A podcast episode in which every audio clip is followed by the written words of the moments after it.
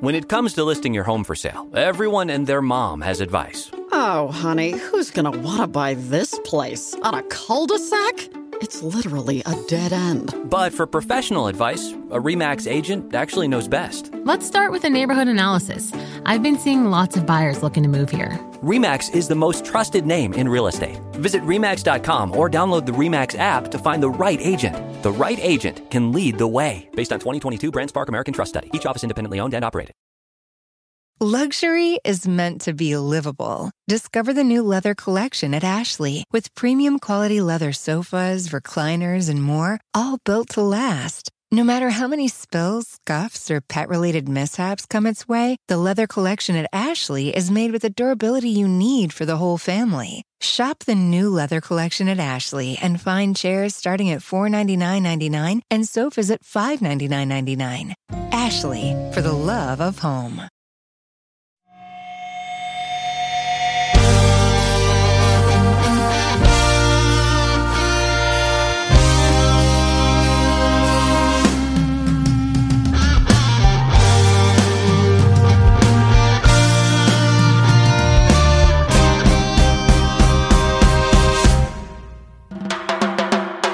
What up, TCK Potters? I'm your host, Sky Guasco. You are listening to the Candlestick Kids Fantasy Football Podcast.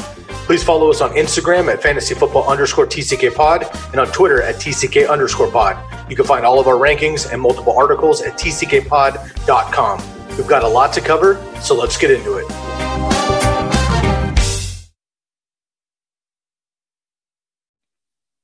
What up, TCK Potters? Welcome back to the program, episode 355. I'm your host, Sky Guasco, joined by my man, Dweeze Nutz. You can find him on Twitter at Dweeze Nutz, all Z's, no S's. Y'all know what to do. Of course, you can find the TCK Pod as well and on Twitter, website under construction, but we'll be back with you soon at tckpod.com. Today, we are covering the Super Bowl preview, Super Bowl 55 on episode 355.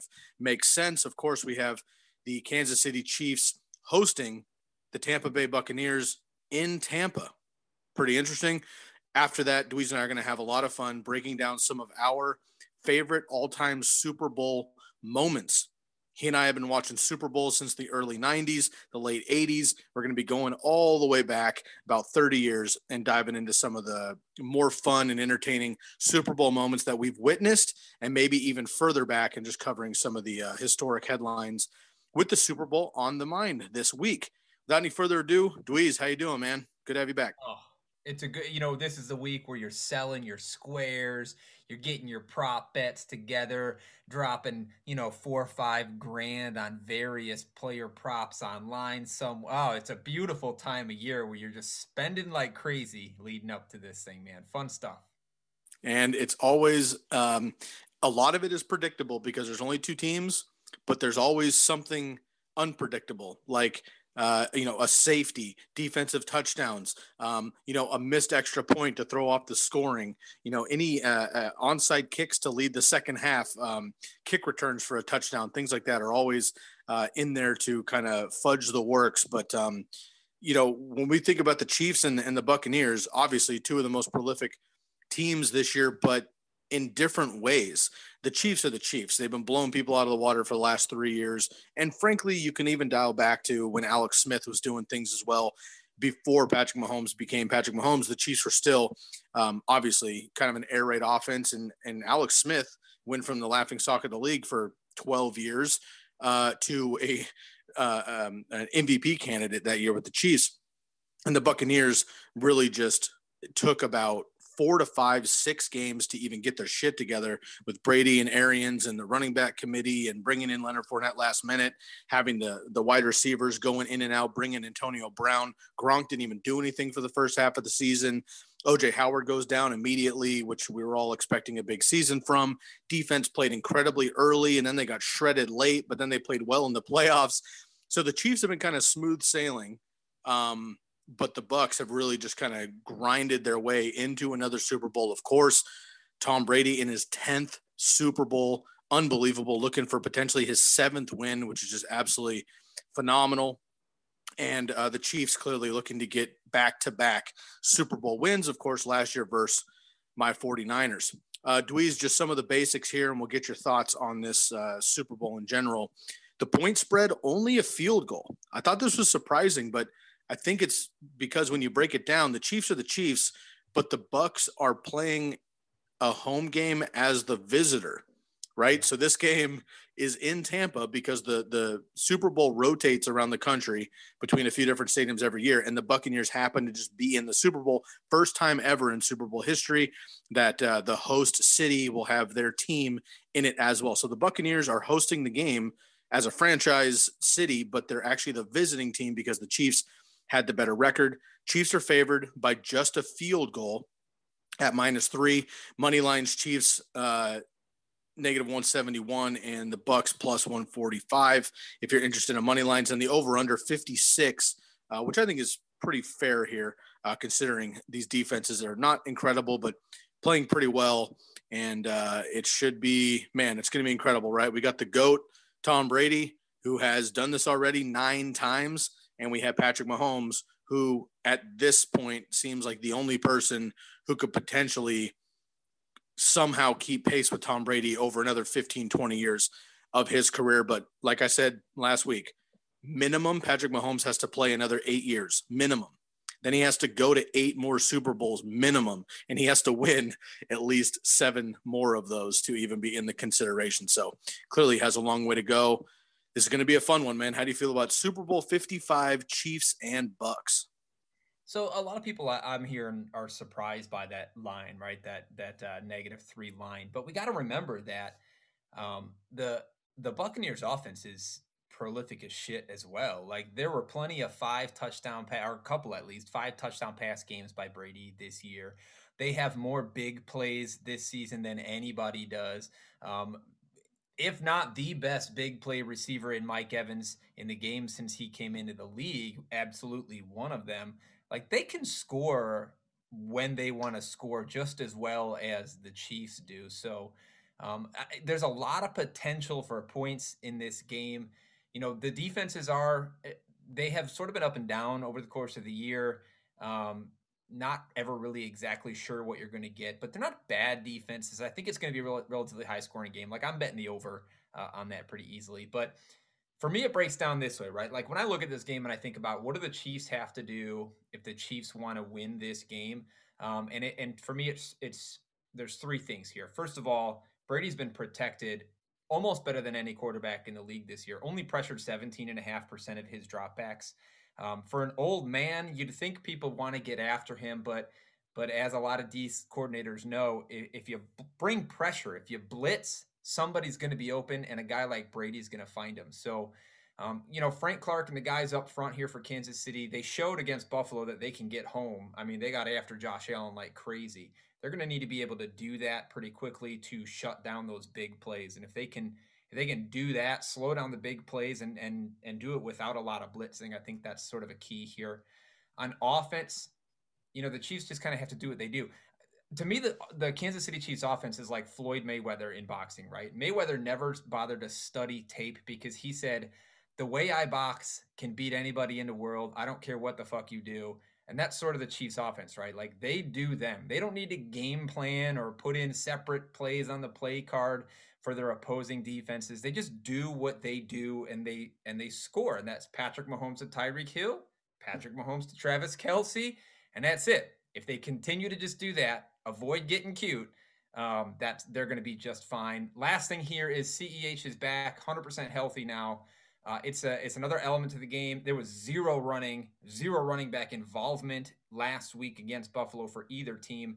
I think a CEH can get involved um, with some underneath stuff, running the ball just a little bit. I think it'll open obviously open things up, and I think it's going to be just an extra element for that that offense. That's Kansas City side, right? Uh, now, if you ask the same question, what does Tampa Bay have to do to win? First off, we saw against Buffalo, like the, the defensive backfield for Kansas City was man to man coverage there was as good as I've ever seen in a game. They were blanketing guys all day, but Tampa Bay's got probably the best receiving corps in the league right now. Certainly, you know, Stefon Diggs is a stud, but these this, these guys top to bottom if Antonio plays, they can get open as good, if not better than anybody else in the league. Um, and, and they're going to have to do that early in the game. They're going to have to be able to get open quickly. Uh, we we're going to need to see some really quick passes to establish a nice rhythm for that offense. And once we can get those quick passes going, Tampa Bay has got the run game that they can be effective with the play action as well. So, right, we need to get quick pass game going early. We need to get the run game going early so play action um, can open up those big plays down the field, open up some of that coverage, and alleviate some of that pressure that I do expect coming from Frank Clark. Lastly, and defensively for the Tampa Bay Bucks, it's it's very similar to what problem Buffalo was dealing with. Not a good team against tight ends. Seventh most tight end touchdowns given up so far on the league. Now, Devin White and Lavonte David have are coming up. They're getting better and better as the year's going on. So I think they're gonna I think that defense is gonna have to get creative with White and David in the red zone to try to slow down Kelce. Again, you can't stop Kelce, but if you can avoid him getting multiple touchdowns, easy ones in the red zone, that's to be really key, I think, for the for the Bucks. But like you know, both teams there's a there's a path to victory for both teams, right? And it's not out of the realm of reasonable if they can do just a few things right uh, for either team to win this one. Absolutely, and it's going to be uh, really interesting again to see the high power, high octane offense go against Todd Bowles. Now let's remember, you know, just a, a couple months ago, the the uh, Bucks and the Chiefs played each other, and this is the Tyreek Hill 200 in the first quarter game. But let's not forget, I think like that is the headline of that game. Tyreek Hill had 200 receiving yards in the first quarter, three touchdowns. He had a backflip into the end zone. He was so wide open. That is the headline of the game. But if you look back at the box score, the Buccaneers had multiple chances to win the game at the end, and they inevitably lost by less than a touchdown. So they were getting blown out 17 nothing early. Tyreek Hill and Patrick Mahomes were having their way with them. And I don't know if they just pulled back the throttle or didn't want to show all their cards or whatever. But nonetheless, the Buccaneers got back into the game, started having some stops. Brady had some scores. All of a sudden, it was a competitive match. So, look, Brady's in the Super Bowl. he knows this literally better than anybody else, and uh, ever. Um, and he is uh, going to have that locker room ready. But if anybody else knows currently, it is the Chiefs who were in it last year. They were a bogus offsides call against Brady and the Patriots a year before that from going to the Super Bowl. So they could potentially be looking at a three-peat here. Um, you know, Brady's obviously at the end of his run, whether it's this year, two, three, four years from now. But Mahomes and the Chiefs and Andy Reid and the rest of the squad are, are kind of just catching their stride. Um, so we'll see what happens. But uh, man, it's pretty pretty magical matchup, I think, with with all the different storylines. Very excited about it. Before we get into our Super Bowl memories, I do want to just kind of dial it back here. It's, it's a little bit old news now. Um, not quite breaking news here on the podcast. I'm, I'm, sure you've heard by now. If you haven't, for some reason, there was a big trade, the first major trade in the NFL postseason and heading into 2021. I want to cover Matt Stafford to the Rams and Jared Goff plus some picks to the Lions. So before we get into our Super Bowl memories, let's break that down really quick. Big marquee trade. We knew Matt Stafford was going to be on the move. We know Deshaun Watson may or may not be on the move. There's a lot of talk that he will leave because he's disgruntled. But if you talk to people behind the behind the scenes, like the suits of the NFL, who actually handle cap, they will tell you that honestly, even though he's upset, he doesn't really have any power. This is not the NBA. He can't just say "fuck you guys" and leave and create a super team. They have to let him out of the door, pretty much, right? So, although he wants to leave, and he might, Deshaun Watson is not guaranteed to leave. Carson Wentz, same conversation. But there's other quarterbacks obviously in the mix as well that could be on the move this particular season. The first one to move, though, is Matt Stafford and Jared Goff. So the Rams get Matt Stafford alone, and the Rams give up more picks. They just gave up a ton of picks a few years ago, 2016, for Jared Goff. They gave up more picks for Brandin Cooks. They gave up more picks for Jalen Ramsey. And here they are again, giving up three more uh, picks in their future. Next year's third round pick, or I should say this year's third round pick, and then a 2022 and a 2023 first round pick plus Jared Goff goes to the Lions. So, you know, quick fantasy breakdown, Dweeze. How are you feeling? Let's let's cover the Rams first. Matt Stafford comes over to the Rams. Goff is gone. We don't worry about draft picks because we don't know who those are going to be. But let's talk about Akers. Let's talk about Woods and Kupp. Let's talk about Higbee with Gerald Everett potentially on his way out as a free agent as well. How do you feel about the Rams now uh, getting Jared Goff, or excuse me, getting Matt Stafford instead of Jared Goff. You know, early reactions I've seen on Twitter and heard from people were that this was a, a big step forward for Kupp and and Robert Woods in that passing game. But you know, if you if you look at what Goff's done there, I mean, he's a four thousand yard plus passer for years and years and years. Um, plenty of touchdowns thrown for years. I it, there's no room for growth for these two guys. They're both top 12 wide receivers already with Goff. I don't think Matt Stafford coming in is going to make them both top six receivers or anything. I think they're going to stay pretty much where they've been. I don't know that um, Sean McVay wants to throw the ball a whole much more than he already was. He's been clear coming into this past season that he wanted to run it more like your San Francisco 49ers do, and that sort of came to fruition. But I don't think the game plan here is to try to turn these two guys into, you know, another huge air raid offense that throws 650 times a game.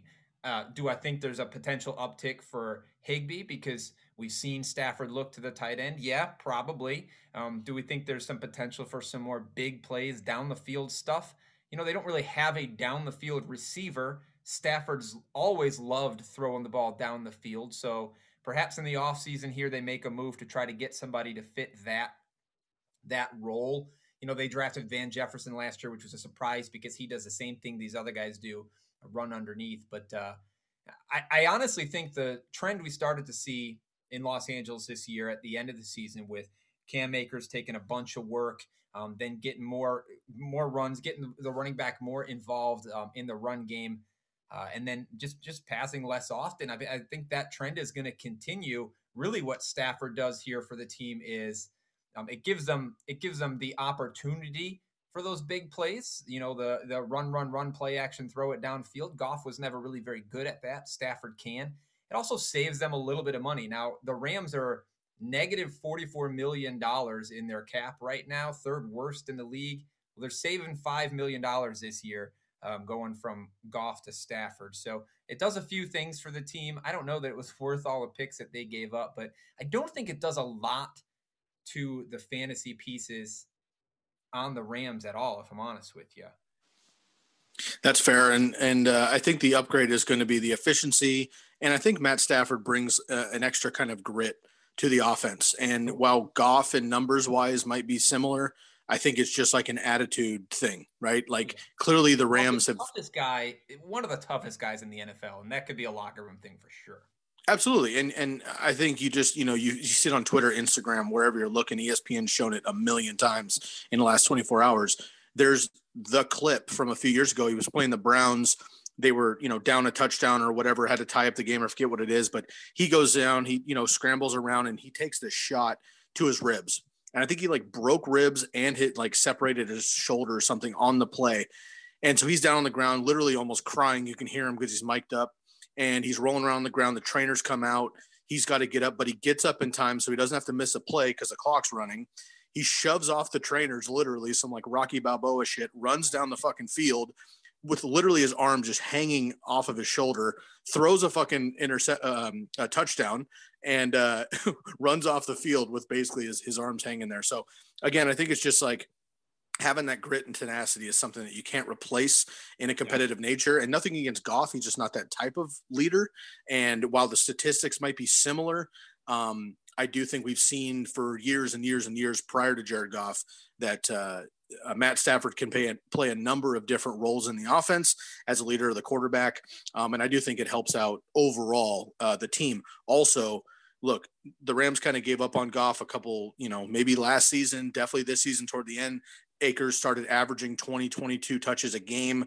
We know that McVay wants to run, run, run, and that's fine. I think Stafford's going to be better in that role behind a better offensive line, keeping him healthy will be great. And look, man, as a 49er fan who plays extra close attention to the Seahawks, Cardinals, and Rams, for for about three days, us Niners thought we might get Stafford. And now all of a sudden, now all of a sudden, he's the enemy twice a year, and I'm not thrilled about that. He's an excellent quarterback. If he stays healthy, he could be great. So we'll see what happens. Also, interesting nugget that will start uh, birthing pretty soon here after this Super Bowl happens. Super Bowl 56, next season's Super Bowl in 2022 in Los Angeles. Just want to throw that out there.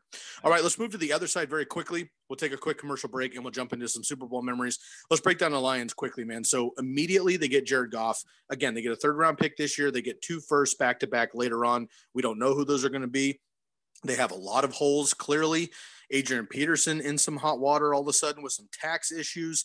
He could be gone. D'Andre Swift should be the guy. They got a new head coach in Dan Campbell old school fucking tight end with the Saints and the Lions themselves. We've all heard about the knee biting rant, whatever. Nonetheless, he's trying to bring in a different culture. Defense has been horrendous, though. They have a lot of holes all over the place, and they view uh, Goff as at least a what two, three year stopgap, if you will, um, while they rebuild everything else. Golladay might leave to free agency. Marvin Jones is a question mark.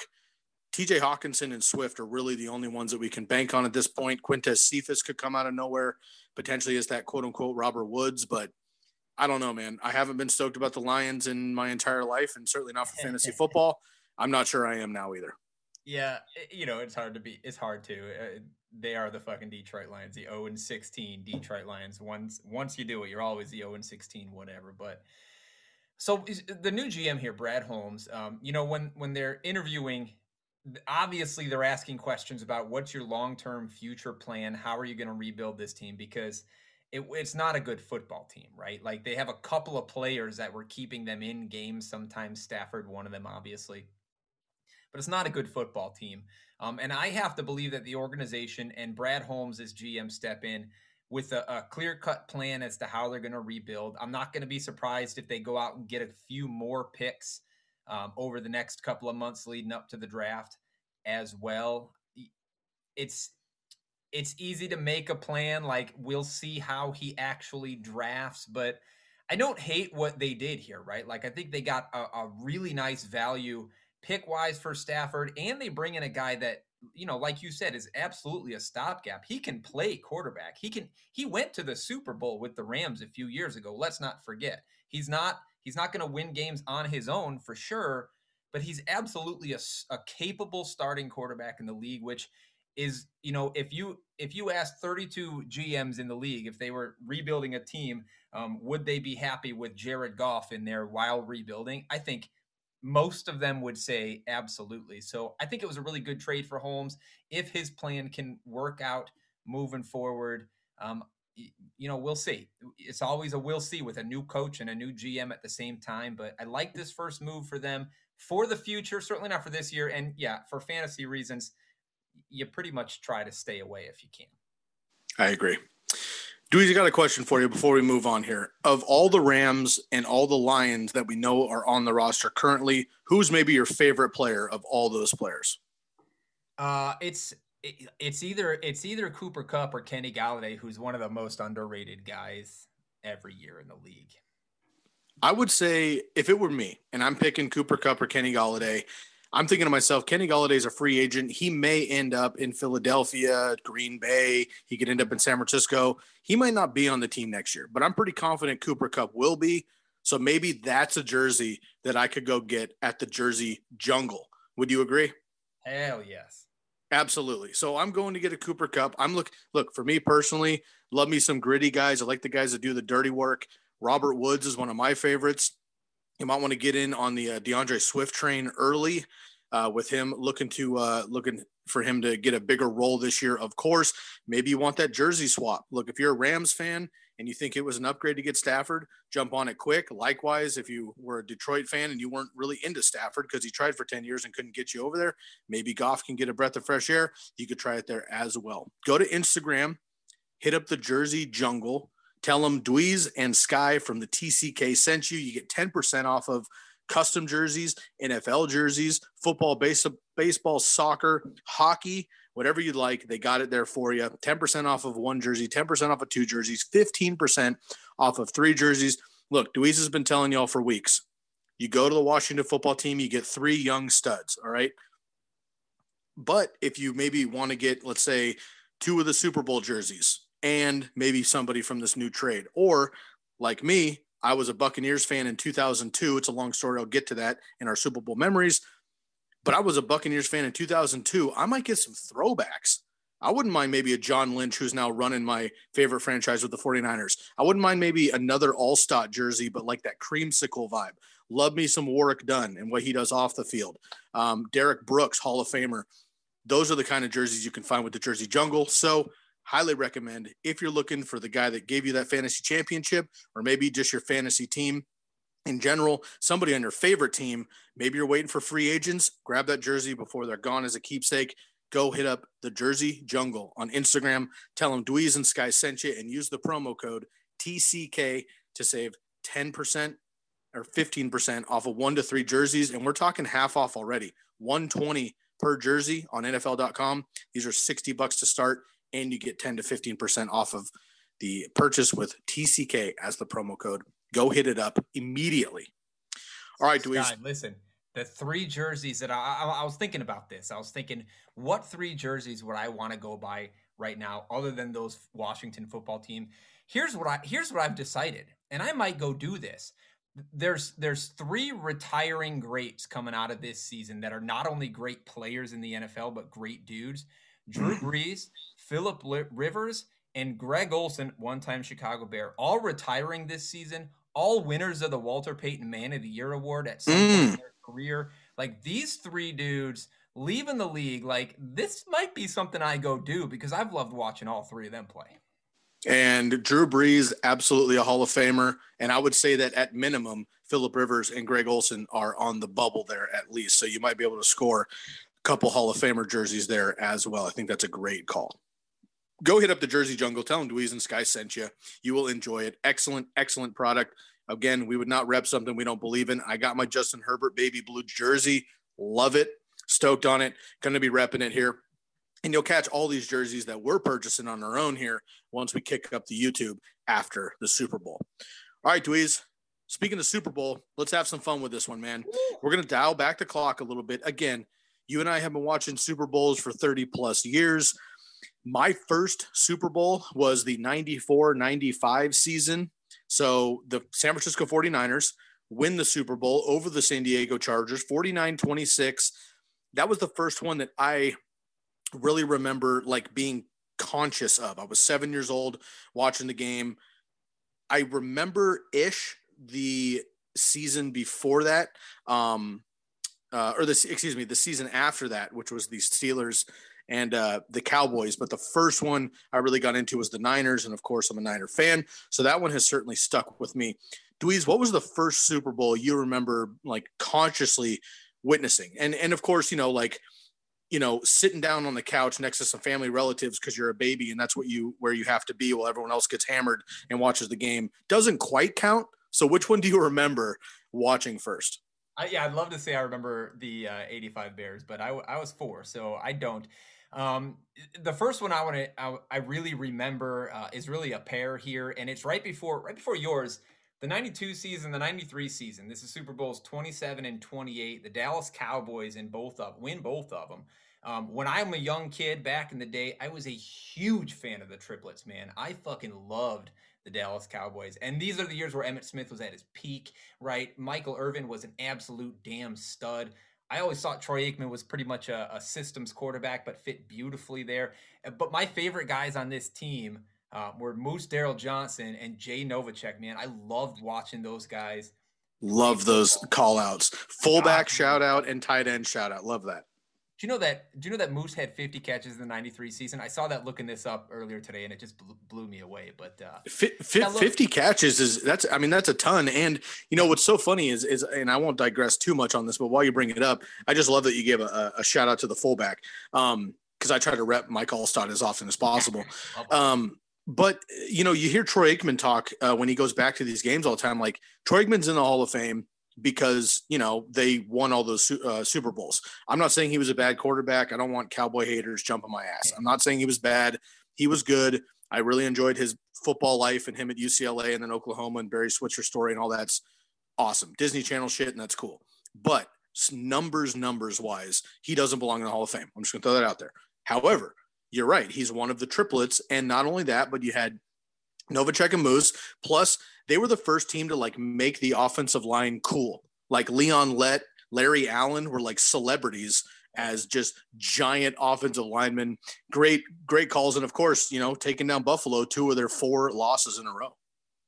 So, so I bring up these Super Bowls, but if I'm honest with you, I don't know that I remember the Super Bowls nearly as much as I remember those NFC championship games. Both of those years, it was Dallas and San Francisco. And when I think back to my childhood and watching football, it was always the Dallas San Francisco thing. Um, as a huge Cowboys fan, that I paid attention to. You know, there's a four year stretch where they played in the NFC Championship against one another, 92 to 94.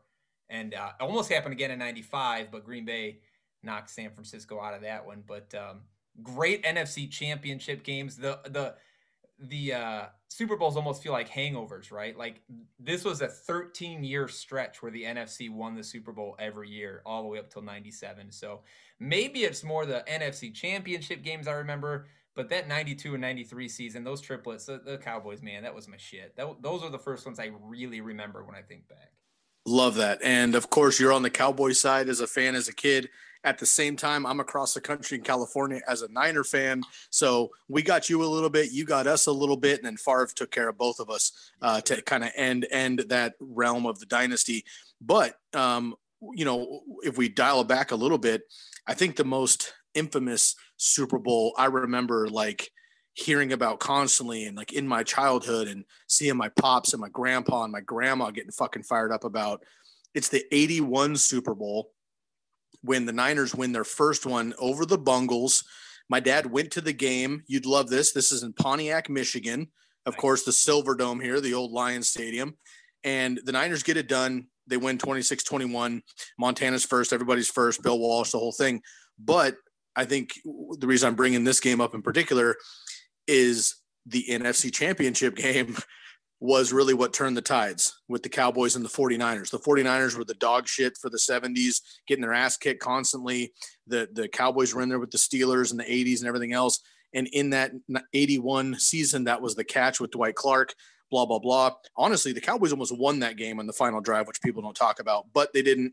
It changed the tide. The 49ers go to back to back, or not back to back, but 82 and 85 Super Bowls and then they get back to back in 89 and 90 and then of course the the cowboys had a few in there as well as uh, along with the the two you mentioned um, against buffalo. So incredible dynasties on on each side of the fence there um, the 49ers and uh, the cowboys doing very very well. And of course your bears are in the mix there. And um, 86 85 86 against the uh, new england patriots um, it was tough to see tom brady lose that one but he has won many others since uh, 46 to 10. The Bears get the best of the uh, Patriots there, but uh, 85 Bears are absolutely amazing. Of course, the fridge gets the touchdown.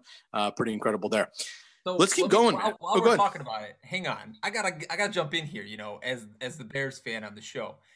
First of all, 46 to fucking 10 was the most points scored in a Super Bowl at the time, biggest margin of victory in a Super Bowl at the time. Your boys at San Francisco 40 4 years later.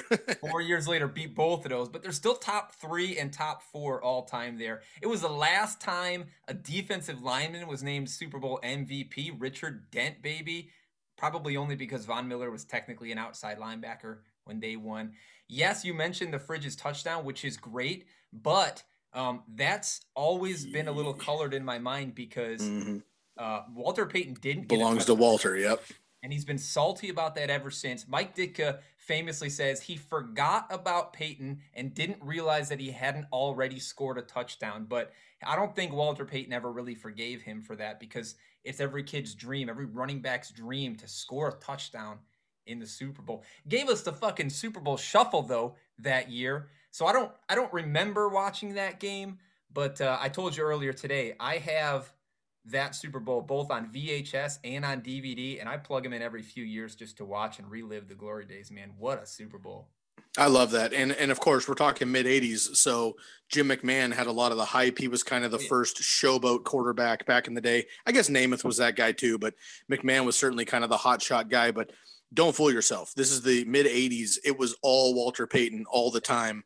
And for him to not get that touchdown um, was huge. And I've, I've seen a couple interviews over the years of Ditka and other people talking about it. And it, it literally was just an oversight. But, you know, you got to have one of those like fifth assistants to the running backs coach who was like, Hey, I just want to let you know, like Walter hasn't scored. If you give a shit, now's the time to do it and uh, they didn't. So Fridge, I mean, it's an iconic moment for the Fridge to fucking get it, and it was fun, whatever. But kind of a, you're right, to Bears fans and kind of like football nerd historians, kind of a jab, uh, unfortunately, on on how that went down. But uh, you know, say la vie.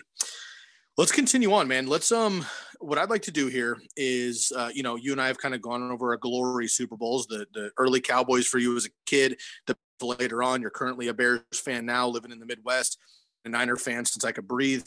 Um, let's kind of go post 94 and let's kind of just knock out a handful each of kind of our favorite Super Bowl memories. Either just, you know, it could be one play. It could be that your favorite, another favorite team as a kid went there, or, or maybe your favorite player finally made one, or just a, an incredible um, series of events leads to an upset or something like that. Let's just knock out a couple, man. We'll go back and forth here down the list from 94 to last year um, and just kind of cherry pick in order uh, which one's there. And um, we'll kind of just fill the gaps a little bit. We're not going to cover every single Super Bowl from 94, 95 to present, but we will kind of cherry pick. And then at the very end, I want to dial it way back to uh, the early days um, and just kind of go over some uh, historic uh, Super Bowl memories. But again, Dweez, let's go with the ones that we remember watching growing up as a kid, rooting for these guys, playing with these guys in our backyard. Again, man, you and I are old enough to remember when kids didn't fucking do YouTube 99% of our day, right? We didn't have social media. We barely had fucking video games. Like Madden 97 was the coolest shit I owned in my house, right? Like that's real talk. Okay. So yeah. we dial it back pretty far so when you're out, you know, grade school, recess, whatever, playing like who are the guys that you're trying to be? I'll let you kick it off here. I went with the Niners in 94. I'll let you go after that. Who's the next closest Super Bowl after the 94 season that you remember? Um, for me, the 1997 season, so it'd be the 98 Super Bowl, Super Bowl 32 uh, was a, a, a real memorable one. This was um, John Elway finally gets the win, beats the Packers in the Super Bowl. That's after he lost three, right? And he'll go on to win the very next one uh, in back to back seasons. But for a couple of reasons, this one stood out in, in, my memory. One, because, you know, Elway finally got a chance to ditch the yeah, but moniker that kind of followed him around. He couldn't win one, couldn't win one. Um, and for a guy like John Elway, one of the absolute greats, like you love to see that. Like I love to see guys who who are her great players finally get their own. When Drew Brees won, finally, it was fantastic. Same thing for John Elway. And the other reason I really loved this game is because they beat the Packers. And as a Bears fan, I fucking hate the Packers. And this was a season that the Green Bay Packers looked damn near unbeatable. Like they hadn't lost a game since October, or they lost one, right? Since October. Um, Favre was absolutely in his prime. Three, it was his third Pro Bowl season in a row, his third season in a row with 35 plus touchdowns, which was absolute top echelon back then. So um, to see Elway get his first one and to do it uh, on, on, the on the backs of the uh, Green Bay Packers when they probably should have taken that down. I mean, it was it was uh, it was one that stands out when I think back. Favre's third MVP as well on top of the Pro Bowls. I mean, just absolutely dominant in the in the late '90s. Of course, I'm going to dial it back just one year and go with Favre's you know, over the hump, if you will. Uh, Green Bay gets the win over the Patriots, 35 21. So, you know, for non Patriots fans, the Patriots have been in a number of Super Bowls before Brady. He just made it cool. I just want to throw that out there. Uh, but Green Bay gets it, big win, 35 21. Favre gets his, just as you mentioned with John Elway. The next year, Green Bay goes back to the Super Bowl, and John Elway gets him that time. But Desmond Howard return touchdown. It's one of the most iconic Super Bowl highlights that you see in all the runs this time of year. Um, I was a big fan of him at Michigan. Uh, I grew up, uh, just oddly enough, I grew up a huge Michigan Wolverines fan um, in college football. Uh, I was a Tennessee guy with Peyton Manning as well and whatever. But um, just kind of an iconic game. Drew Bledsoe there. Uh, obviously, this is pre Brady, um, but just a, a great game. I, I, really remembered that one. And, and Favre was one of those guys. I know you hate the Packers, and frankly, I do too, because we had another like postseason rivalry with them as the Niners. But Favre was just one of those dudes that like you just I couldn't hate Favre. I just didn't like the Packers, you know. And so I was like trying to be him in the backyard. Everyone had the Favre jersey, blah blah blah. So having them uh, get the win in '97 was was a big one there. But obviously Denver going back to back in Elway, riding off on the the the the Bronco, if you will, into the sunset, um, got it done, which is very impressive. Uh, what's the next one you want to bring up here, man? We're up to uh, 1999, so into the 2000s. What's the next one you want to bring up? I'm going to do Super Bowl 34 here. So just a couple seasons later, it's the eh, 1999 season took place in 2000. And you know when when you when you're watching a football game, if your team is not in it, what you want is just the best possible game, the game that goes down to the last fucking second. And to be honest, there's not a game in my memory that had a better finish than it might be the best possible finish to a football game the Super Bowl 34, right? Let me let me break it down for you. Okay, um, it's Titans Rams. Uh, Titans tie the game with just over two minutes to go. Uh, the very first play from scrimmage on the ensuing drive, Kurt Warner, 73 yard touchdown pass and run to Isaac Bruce. They're up again. And then Steve McNair takes the field. Less than two minutes to go. Masterful drive, some like insane personal effort plays where he's throwing tacklers off of him with two seconds left on the clock from the 10 yard line, Steve McNair throws an underneath pass, probably a questionable decision at the time, to Kevin Dyson, who who uh, is, is immediately hit by a linebacker. They're fighting, they're fighting. He's fighting for the yards, and he falls half a yard short of the end zone. Zeros on the clock, game over. You cannot ask for a better fucking Hollywood ending to a Super Bowl than Super Bowl 34. That shit was fun. I think that's an absolute, absolute uh, uh, game. Kind of a the, the the normal fan. Like at this point, everybody watches the fucking Super Bowl, right? Like you and I are nerds, right? But mm-hmm. everybody I know who hates fucking football watches the Super Bowl, if nothing else, to catch the halftime show and the commercials, right? That type of game when it's middle America teams, there's not a, I mean, outside of St. Louis at the time, outside of Tennessee, a lot of Rams and Titans fans nationwide. So everybody's kind of just watching the game to watch the game. You're 100% right, man. That was a great game. I remember that when I was sitting around with a bunch of my buddies, freshman year of high school. I was sitting around with a bunch of my buddies watching that game. Look, another one of the teams that I wasn't a huge fan of, but I rooted for Steve McNair, Eddie George, Jevon Kearse, huge, huge kind of Titans ish fan. Um, once they change over from the Oilers back in the day, loved fucking Eddie George back in the day, and yeah, tough to see them come up again. As a Niner fan, I was rooting against the Rams, but the greatest show on turf, absolutely fucking phenomenal. There's one other game that we're gonna get to that I think might rival this one for uh, for you know the the ending, but this one is certainly. I mean, I know, I, I know which one you're gonna, I know which yeah. one you're gonna say, but we'll and, and, and yeah, and, and I think everybody would agree. But uh, until this point, this is definitely the one. And again, to end it the way it did, and if you watch that game, it was back and forth, back and forth, very close. The defenses played well, the offenses did enough, um, but not quite enough there for Kevin Dyson last minute. All right, let's move on here. Um, I had that one marked as well, and, and again, very very similar reasons. Uh, after that, we had you know I just go through it really quick here. Tom Brady ended up getting the Rams two years later his first Super Bowl, uh, gets the win, the Vinatieri kick, of course, uh, 2017 over the Rams, 2001, 2002. The one I want to bring up here, 2003 Super Bowl, but again, all these numbers are a year uh, what after, I guess, because they're all January or February. But the 2002, 2003 Buccaneers and Raiders Super Bowl. This one's a fun one. I've mentioned it a couple times on the podcast, but the Buccaneers come in, play Oakland, who at the Rich Gannon at the time, Oakland was fucking money, dude. They were absolutely on fire. 14 and 2, I believe, on the season. Gruden, of course, with the Buccaneers, eventually goes to the Raiders, yada yada. But this was the team. So I'm in I'm in high school at this point. Um, I'm a uh, sophomore, junior, and Mike Alstott was my favorite player in the NFL, not on the 49ers.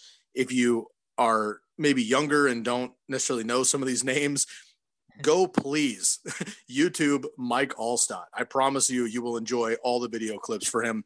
Just an old school, put your head down, spear. You know, unfortunately, it led to neck injuries, which ended his career. But the way he ran is just a way that literally it's illegal to run the way he does now. Earl Campbell, you can't run like that anymore because it's dangerous for you and the defender. Mike Alstott, a truck. was one of my favorites. I got, you know, one of his jerseys and again, might get one of those creamsicles as well. The fun part of this story is my uh, history teacher in high school. True story. History teacher in high school, big time Raiders fan. We had fucking Raiders flag. Again, I'm in the Bay Area, right? I'm like 20 miles from Oakland. Fucking flags, like Raider jersey on uh, uh, Fridays when all the football team are wearing our high school jerseys. He's wearing Raider jerseys. The whole thing. Big time Raiders fan. They go to the Super Bowl and I'm a Buccaneers fan ish. I got a work done. I got a a, a, a Warren Sapp. Um, I've got a uh, Mike Alstott jersey, and I'm wearing those throughout the week. You know, just kind of talking shit. My teacher, and this is probably illegal. I'm sure in 2021 this guy would fucking go to jail. I'm sure, but he literally bets me 20 bucks that um, that the Raiders would beat the Buccaneers, and I'm like, yeah, fuck it. Like I, I don't have 20 bucks to pay this guy anyway, and he probably knows it, so sure anyway, the Buccaneers slaughter the Raiders, right? Just absolutely smash them. Um, five interceptions or five turnovers, seven sacks on the day. Uh, absolutely crushed. Bucks get the win. I show up on Monday. There's literally a twenty dollar bill taped to the underside of my desk at school. He paid. He paid in on it. Nobody. We didn't talk about it ever. That's awesome. it's, it's it's not until 20 years later I'm bringing this up on a podcast, but uh, no names, but uh, you know, shouts out. He knows who he is. I'm sure he's a big time listener. So appreciate the integrity there. But anyway, Buccaneers, huge team. Uh, they had just changed over their jerseys from that creamsicle. They come in and uh, get the huge win after Tony Dungy had been there forever, and they really turned the tide there for the Bucks. So huge one for them. Uh, let's move on down the list here. Uh, next up, of course, Brady gets another one over the Panthers, 32-29. And then um, 2005, I'll just do this one very quickly, was another one for me. Uh, Brady, they get another one, so they go back to back. The Patriots here, um, and they had just missed out. Getting Oakland, getting past them, they could have potentially gone four in a row for the Patriots, but they get over the Eagles. Um, now that's McNabb and Andy Reid back when he was with uh, the Eagles. So uh, pretty interesting matchup there, but that was a, that was a big one I remember. So I'll turn it over to you, Dweez, again. Um, we're at about 2005 or so. What's your next uh, most memorable Super Bowl moment? probably a little obvious, but I'm going to go the 06 season. So the 07 Super Bowl, Super Bowl number 41. Uh, the Bears go back to the Super Bowl for the first time in my adult life. And look, the best 14 seconds, maybe, of my adult life. The opening kickoff, Devin Hester. Devin Hester, unbelievable touchdown. Um, I was at a bar, okay, a bar that I was a regular at at the time. I turned to the to the uh, bartender gorgeous young lady behind the bar and I tell her when the Bears win this game she's coming home with me. She had a Colts jersey on and she agreed. So I was very excited about that. Unfortunately, the rest of the game after that 14 seconds fucking sucked. It did not go my way. Um, no no hate on Peyton Manning like I if I, if my Bears are going to lose for my money Peyton Manning is the best quarterback in in the history of the NFL for many reasons. I'm sure at some point we'll get into that, but um, I'm happy that if we had to lose, it was to Peyton Manning. But one of the reasons that I want to point out this Super Bowl is first black coach ever to make it to a Super Bowl. Tony Dungy and Lovie Smith, two of them made it at once. Mm-hmm. Mm-hmm. Um, fantastic for the league. Now the league still has plenty of work to do, equality wise, at the co- coaching positions and things, but that was a that was a big moment and and a bears as a bears fan somebody who really loved Lovie smith on the team i was i was proud just to to, to watch that happen um, i will say as a side note lovie got done really dirty by the bears he was the best coach since ditka um, he's the last best coach that the bears have had it's it's finding a good head coach is not easy and and they just kind of threw him to the wolves but he's not the only guy on that team that got tossed out um, like last week's trash, right? Thomas motherfucking Jones. This dude, two 1,200 yard rushing seasons. He had, I think, 12 carries for 110 rushing yards in this Super Bowl. He was one of my favorite Bears running backs ever to watch. And they cut him so that they can go draft Cedric fucking Benson. Saw how that goes. In fact, I, I went I went through the Bears history here to look at all the Bears' great running backs of all time, and I ranked them for myself. Thomas Jones to me is a top five Bears running back all time. I got Payton, Sayers, Forte, Neal Anderson, and then Thomas Jones, which with Bronco Nagurski is an honorable honorable mention. Love that. Can play, but there there are there are backs that you just love watching the way they play football. And Thomas Jones to me was the one guy that got done dirty right alongside Lovie Smith after losing Super Bowl 41. And even though they came up short against Peyton Manning, who those Colts teams were just unbelievable. Marvin Harrison, uh, and James, uh, uh, Reggie Wayne, whatever. Uh, they were just nuts. But um, that was one of those defensive led teams, yeah. right? Um, the, the Bears were defensive heavy and uh, Brian Urlacher, of course. Um, but yeah, man, another highlight guy. You know, anybody unfamiliar with Devin Hester, I'm sure you've heard the name, but if you haven't really watched him, just go watch highlights. Oh, just absolutely phenomenal, phenomenal. Okay, let's move on here a little bit. Um, I'll move down here to the list. Uh, 2007 8, we got to bring up here Eli over Brady, part one. Look, we all know what happened. This is the helmet catch. The next one is the sideline catch, but this one's the helmet catch. 17 14. We've all seen it again all week long. A lot of these on social media, they pop up and you see those quick clips. It's third and 15. The Patriots not only have the best offense in the league, they have the best defense in the league. All they have to do is knock this pass down. I mean, that's it. The game's over. They win a Super Bowl, knock the pass down. Eli gets sacked four times, but he ends up not getting sacked at all. Breaks tackles somehow, comes up, throws a fucking Hail Mary. Um, and this ball should have been picked minimum, and it's caught. Uh, David Tyree gets the catch on the helmet over Rodney Harrison. The rest is history. They march down, Plaxico Burress, corner of the end zone, boom, touchdown. They get the win. One of the, one of, if not the largest upset in Super Bowl history. Um, all told, of, of a wild card team coming in with, uh, and facing the almighty Patriots in their prime. So that was a huge one. And of course, I'll just skip right ahead. A couple years later, they do it all over again um, in 2011 2012 and eli gets them again 21-17 this one was that you know two beautiful throws down the sideline there never thought much of eli manning overall as a as a quarterback um, he ended up finishing his career i think at 117 and 117 or something wins and losses very average to me but in those two particular games fuck man he absolutely showed up and they got the wins when it mattered they brought pressure and really, for the next decade, it kind of put the mold on how do you beat Tom Brady? The only way you have a chance, and maybe the Chiefs are looking at this film from fucking 12 years ago. How do you beat Tom Brady? You bring pressure. The Giants had two of the best defensive lines of all time, those two particular seasons in 7 and 11, and they got it done. So, tips off to the Giants in those two games. There was one more in the middle, and then Dweez will let you uh, turn it back over to you here.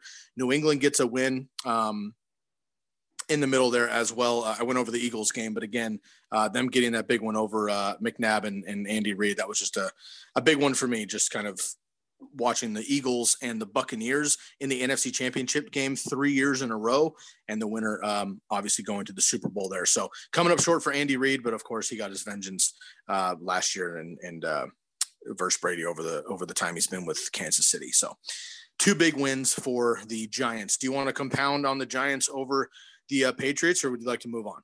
Yeah, just really quickly. All I want to say, obviously, I put the uh, the the helmet catch on my list as well. A lot of catches in the pantheon of NFL history. Um, you know, named like the catch or the immaculate reception. For me, this is the most clutch play, clutch catch, um, the most historic catch uh, in football history for me. Okay, it was a it was an amazing play, and David Tyree. Like, if you're a Giants fan and you don't own a David Tyree jersey, I know somebody who can get you one. Um, go find him at at Jersey Jungle, but you should fucking own that jersey. I mean, why wouldn't you? Right? I I totally agree. And and um, not to digress too much again, but it's just so fun to talk about these old school things, bro. Because you and I can can talk kind of OG football forever, and I fucking love it. Um, David Tyree was not even supposed to be on the team. Like yeah. the, one, he's one of those stories where he was like the seventh receiver preseason. They had injuries. That play was supposed to go to Plaxico Burress, but he was like triple covered. So they went to uh, David Tyree on accident because you know Eli Manning which was just like fuck it, I got to throw it up 20 yards and hope we can you know hope for a pass interference is what we're looking for. And he ended up catching it literally on his helmet with one hand. Fucking man, I get chills just talking about it. Pretty. Uh, and, and I'm I'm I'm the furthest thing away from a Giants fan, and I'm yeah. not a Patriots hater. But talking about that game, fires me up. Absolutely. All right, man. You, know, uh, you, is there? you, you watch all these clips um, nowadays, right? And it's cool as shit to watch, but there is nothing like watching that play happen in real time, right? Or that Titans play half a yard short in real time. Watching these fucking plays when they happen, there is nothing better in the world as a sports fan of any kind than watching these insane performances, right? Totally agree. Any more of the, we kind of covered some of the middle 2000 Super Bowls. Any more of the middle 2000 Super Bowls you want to get into? I got one. It's a little later. Um, it's in the teens. You want me to go ahead and hit it? Hit it. All right. So this is my last one on my list here. It's Super Bowl 50, 2016. It's the 15th season. Um, at the time, I'm living in North Carolina. I'm surrounded by a bunch of Cam Newton fans who let, let's let's not get this twisted. Cam Newton is maybe the most most athletic size and speed and, and all these things. He's he's one of the best in that kind of range of all time in the game. But he's a god awful leader. He's a he's not a good quarterback on a team. I mean, he puts a towel over his head and sulks in the corner when something doesn't go well. I'm somebody who firmly believes that like if you want to be a great quarterback, you have to be a great leader first. And uh, so it's always bothered me Cam Newton in general and Cam Newton fans all over me this year. They go to the Super Bowl. So watching Von Miller and Demarcus Ware just fuck him up play after play after play in a room full of Cam Newton fans, um, that was one of my favorite Super Bowl moments ever. Six sacks in that game against him. We got the f- sack fumble by Von Miller, um, touchdown there. Uh, and then, you know, icing on the cake for all that Peyton Manning's swan song, you know, gets to go out on top. Like I said, he's to me the best quarterback um, in the history of the NFL. I know he played like shit in that game, but it doesn't matter. Uh, it was it was it was great. There was nothing about that game that I didn't like. I enjoyed watching the people around me cry about these sacks just as much as I watched Cam Newton cry on the field. It was great.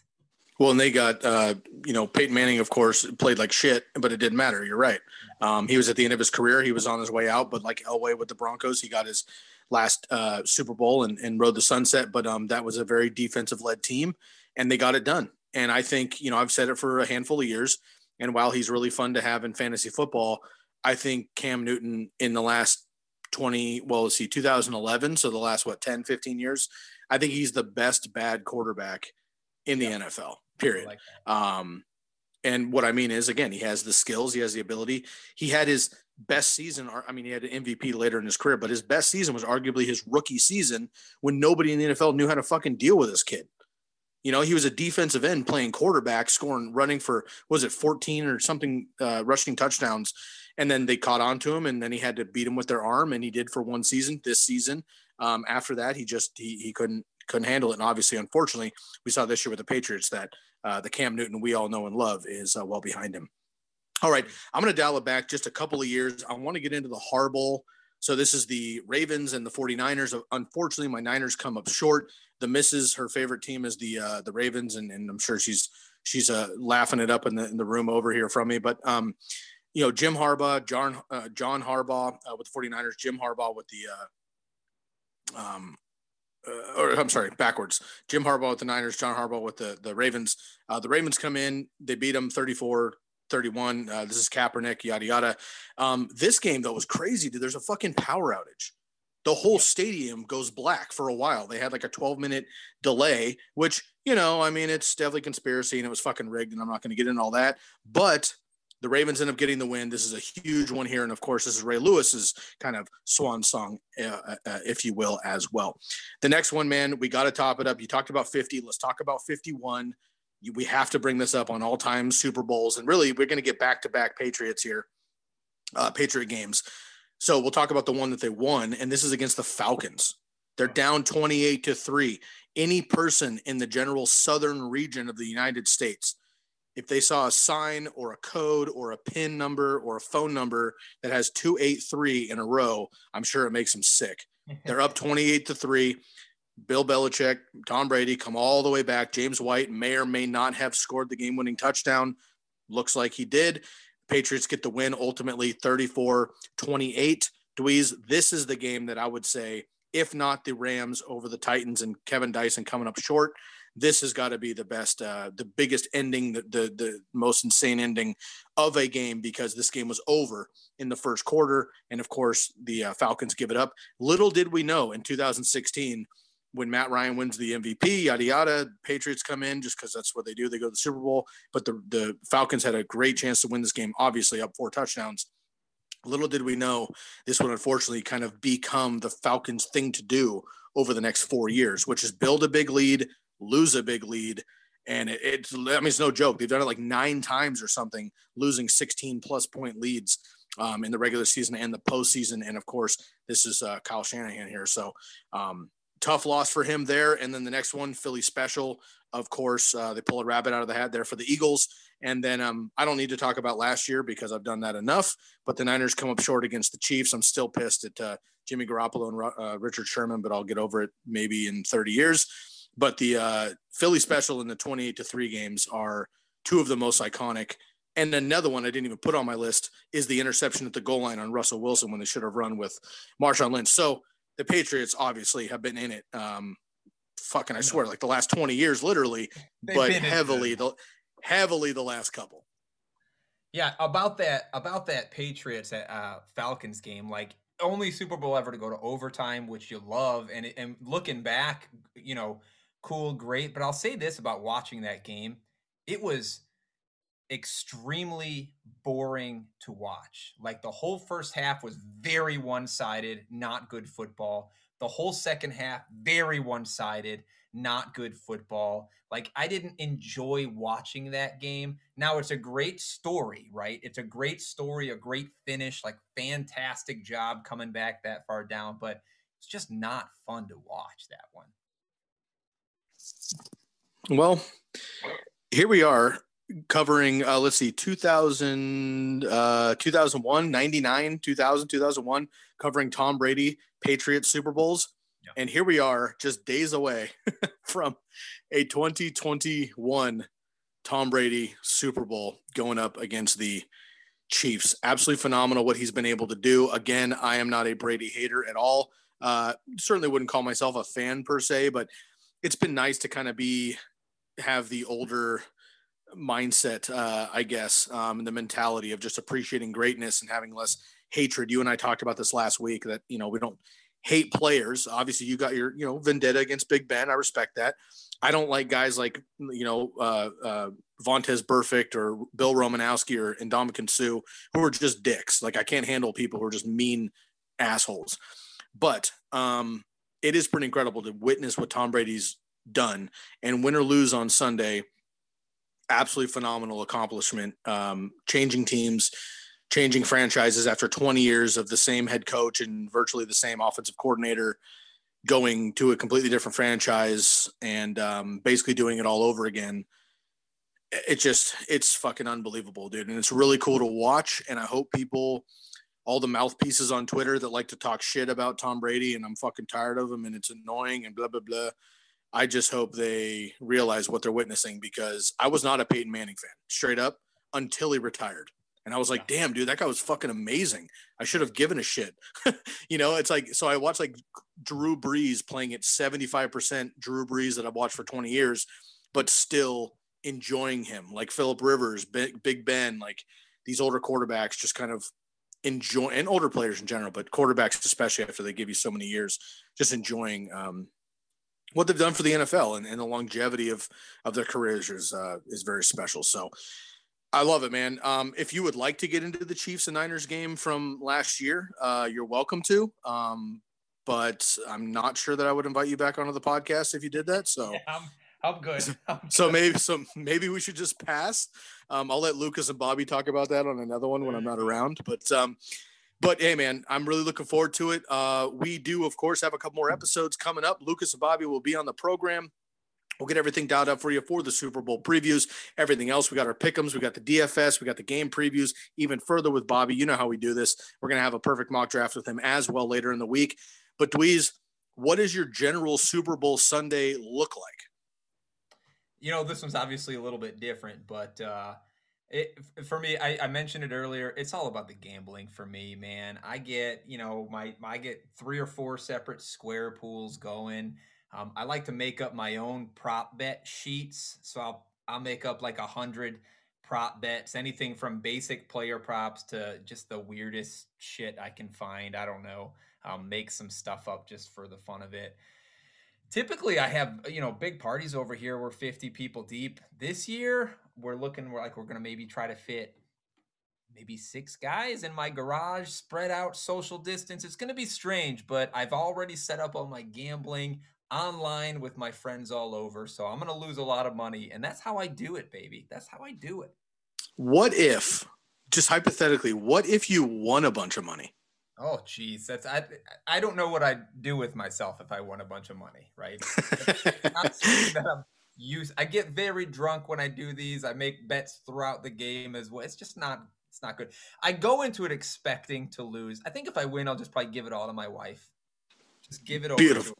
That's love that. Love that. Treat treat the misses. Treat the kiddos for for you know dealing with our um pseudo irresponsible habits and. uh yeah, I, I, appreciate that, man. I'm likewise, you know, I, I, uh, I generally like to, you know, go elsewhere, um, catch a game with somebody, you know, have a little barbecue vibes, whatever. Um, I got a, a buddy here in town who, who brews his own beers and whatnot. It's the, you know, Northwest. So everybody here fucking brews beer and whatever. So it's cool to tap a new keg and sometimes we play cards and stuff, but with the COVID stuff, man, it's just uh, not the case. So honestly, I'll probably be sitting by my lonesome, and if my girls want to chime in, cool. If not, they probably won't, and they'll be in the other room watching something. I'll probably just be sitting by myself with the pup, just uh, you know, trying to enjoy the game. But it is kind of nice. I put up a poll on Twitter today, um, and it was really 50-50, which I thought was interesting. After about 50 people voted, um, I, I said basically like, would you rather have your team play in the Super Bowl but lose? Like my Niners made the Super Bowl last year, but they fucking lost. Would you rather have your team make the Super Bowl and lose, or would you rather it be like the Bears this year, Dweeze, where you made the playoffs, it was okay, you weren't really expecting a Super Bowl run. Anytime your team doesn't win the Super Bowl, you're bummed, but you're kind of like, yeah, I get it, like maybe next year. So would you rather have your team play in the Super Bowl and lose, or not make the Super Bowl at all? Oh, that's a good question. Um, you know, it recently happened to me with the Bears as well, 10 years ago or so, but I would rather have them go to the Super Bowl and lose because of the glory of those playoff wins. Maybe not the Super Bowl, but Love NFC it. Championship win. We got a divisional round. Give me those because it's not just one week. The Super Bowl is a culmination of the playoffs and a whole season. If I, and if I have a Super Bowl season, that's a good several months for me and you probably have great players. You obviously have a bunch of yeah. wins. So you're right. The entire season itself has been great. And look, the Niners is a sore taste in my mouth because they lost, but yeah. Raheem Mostert goes for four touchdowns against the Packers the week before that. I mean, they're smashing, you know, uh, uh, uh the Saints. I mean, they had a great run. That they beat the Seahawks three different times. Uh, or I should say two out of three, but in the last play of the game, which of course they're a bitter rival, you love that. So very interesting, man. I hope you enjoy the game. I wish you the best on your on your bets. Um, and uh, you know, during the off season, and of course, stick with us. We're going to ride out the Super Bowl here, and we got a lot of great upcoming content. We're going to have a new episode uh, later this week and early next week to kind of let you all know, listeners, what we have down the pipeline. But um, we're going to get into some of those bets and best ball stuff. And I know Lukas and Bobby and you are, are pretty big onto that. So kind of turn you guys loose on that kind of stuff for, for people uh, looking for that kind of content, but very excited about it, man. Another Super Bowl. It's kind of nice to not have a dog in the fight. I gotta be honest. I'm, I like, I like the Chiefs. I'm a little bitter, but I like the Chiefs as a team. I like uh, the Buccaneers. I'm rooting for Brady just because, but if Mahomes gets it, he's the next one in line rooting for Andy Reid, nothing against the Bucs and we'll see what happens. So a lot of fun, man. I'm excited about it y'all make sure you go visit our boys over at the Jersey Jungle at the Jersey Jungle on Instagram. Tell them Dweeze and Sky sent you for the TCK promo code 10% off of one or two jerseys, 15% off of three jerseys. Go get them, custom mades, home, away, whatever it is. Holler at him. He'll get y'all taken care of. Awesome, awesome deals over there at Jersey Jungle. Go visit my man Dweeze on Twitter. Jump in his DMs, man. Give him some shit. Talk about the games. He likes to have the conversations. Y'all know he's got the personality and the the uh, the wit to handle you. So go check it out. Go hit up my man Dweeze on Twitter at Dweeze Nutz, all Z's, no S's. Also find TCK on Instagram at fantasy football underscore TCK pod and on Twitter at TCK underscore pod. We'll catch you next time. Episode 355 in the books. Lukas and Bobby coming down the pipeline. Enjoy the Super Bowl. Enjoy the rest of your week. We'll catch you next time on the TCK pod for my man, Dweeze Nutz. I'm your boy, Sky Guasco, and we are out of here. Luxury is meant to be livable. Discover the new leather collection at Ashley with premium quality leather sofas, recliners, and more, all built to last. No matter how many spills, scuffs, or pet related mishaps come its way, the leather collection at Ashley is made with the durability you need for the whole family. Shop the new leather collection at Ashley and find chairs starting at $499.99 and sofas at $599.99. Ashley, for the love of home. Everybody in your crew identifies as either Big Mac Burger, McNuggets, or McCrispy Sandwich, but you're the filet fish Sandwich all day. That crispy fish, that savory tartar sauce, that melty cheese, that pillowy bun. Yeah, you get it every time. And if you love the filet of fish, right now you can catch two of the classics you love for just $6. Limited time only. Price and participation may vary. Cannot be combined with any other offer. Single item at regular price. Ba da ba ba ba.